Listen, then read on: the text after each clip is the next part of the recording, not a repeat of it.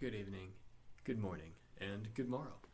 My name is Mikhail Moonstrong, and I am going to put together another magical moment for you.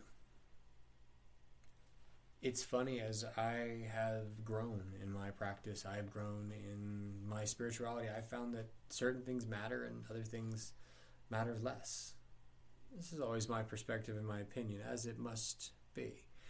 But it, it amazes me every day. I am amazed to see how, at one point in time in my world, I was one way, but then the next day or next several days, several hundred days at times, I would then be something that would be seemingly unrecognizable. I it's crazy. you just you don't expect it. You know, our parents talk about it so much when they give us the wisdom to not rush to grow up. But yet we do anyways.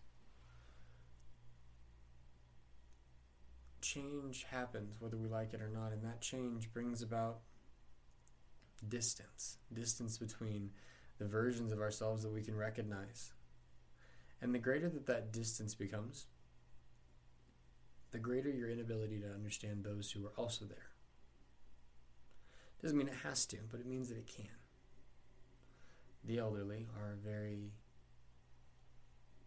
challenged oftentimes by the young adolescent because of the variance in their ability to rationalize the distance between the two points that they're in and what they experienced in that place.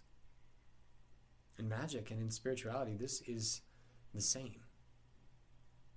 There are so many different paths, so many different ways, so many different possible rules, different theories, different ideologies about what it all means. And those are great. I definitely have had a few myself. But you know what? They're not answers, they're not truths. They're possibilities, they're probabilities, they're, they're things that coulda, shoulda, woulda, maybe, might be. At the end of the day, we're left with realities that these constructs that we use in our society and as a people don't really fill. While religion gives answers to what happens when we die and what happens on the other side, what goes beyond, though science gives explanation and proof and evidence to support the those very faiths and beliefs that create the very backbone of so many faiths in the end, we're bound with this knowing that we will be no more, that we will die. And we all approach that death differently. But we are all approaching it. The way that you live your life is yours, and it belongs to you. The way that I live my life is mine, and it belongs to me. So, in this place, we have to we have to look at change. And we have to understand that the path that I am on and the path that you are on are unique. But inevitably, they are all leading us to the same place. Your path may be yours, and you may choose to take it very differently than I do, or could. But we're going home, and to the same home. Doesn't matter if you choose to believe that you're coming back again as a plant, a bird, or a bee. If you're going to the holy heaven, the golden city, or Allah and the next it really doesn't matter. You we are all the one thing that we do know right is that we will all die. What comes after that death that's where we've got a lot of money in the game a lot of different stake a lot of different people saying this that or the other and that's okay too. Because inevitably right we're either all going to be a little right we're all going to be a little wrong. There's probably going to be like one fucking person who's just like had it exactly right. But in the end, it doesn't matter because we'll be dead. We won't be here. You will be gone. And the people and the things that you will leave here will still be here, but you will be gone. And so it's important for you to do whatever you need to do to come to terms with that, to embrace that. Now, not to say that you will not be anymore, but that you know. The Karen Smith will not be ever again. The Mikhail Moonstrong. These voices, these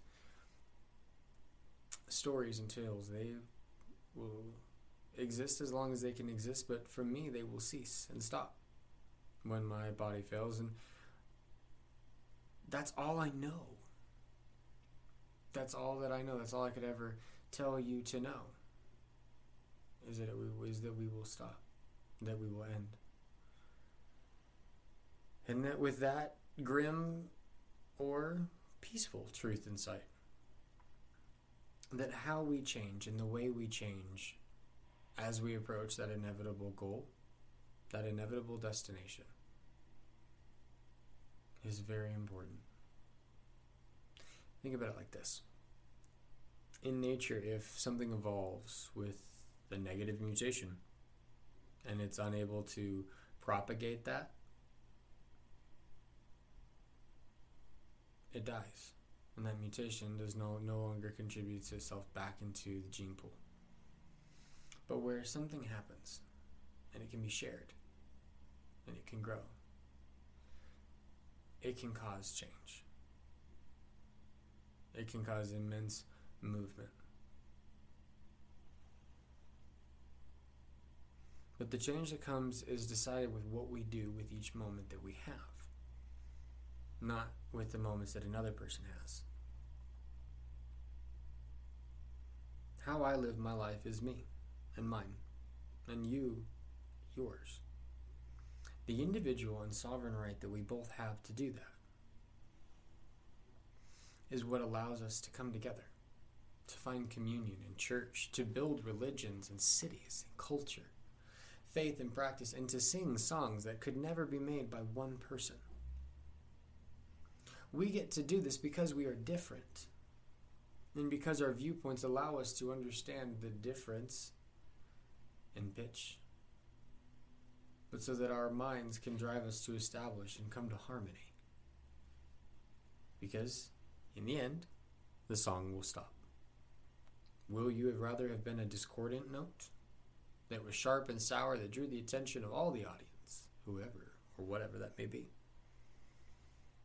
Well, would you like to contribute, to add wholly to the whole, the song that you are a part of? I mean, inevitably, it's up to you, boo. I couldn't, I couldn't, couldn't tell you. But for me, and in this moment, I give these words to you to think.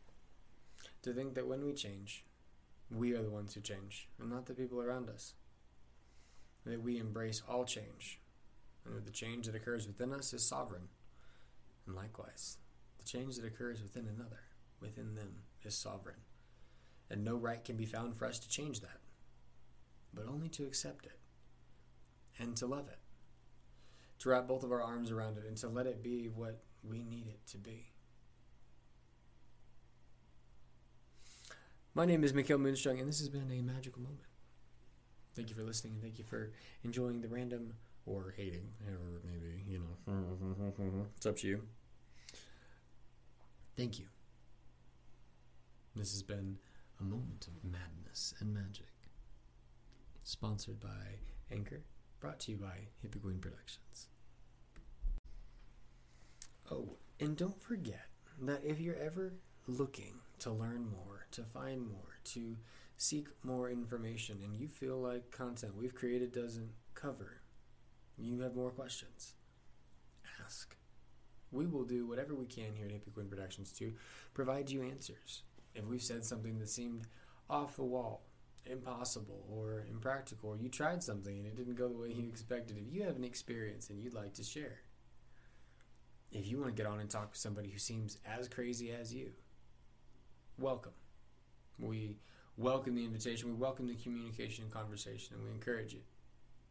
Let us know what you have to say. If not, we'll find something to irritate you. We will find something to drive that response out of you one way or the other. You have my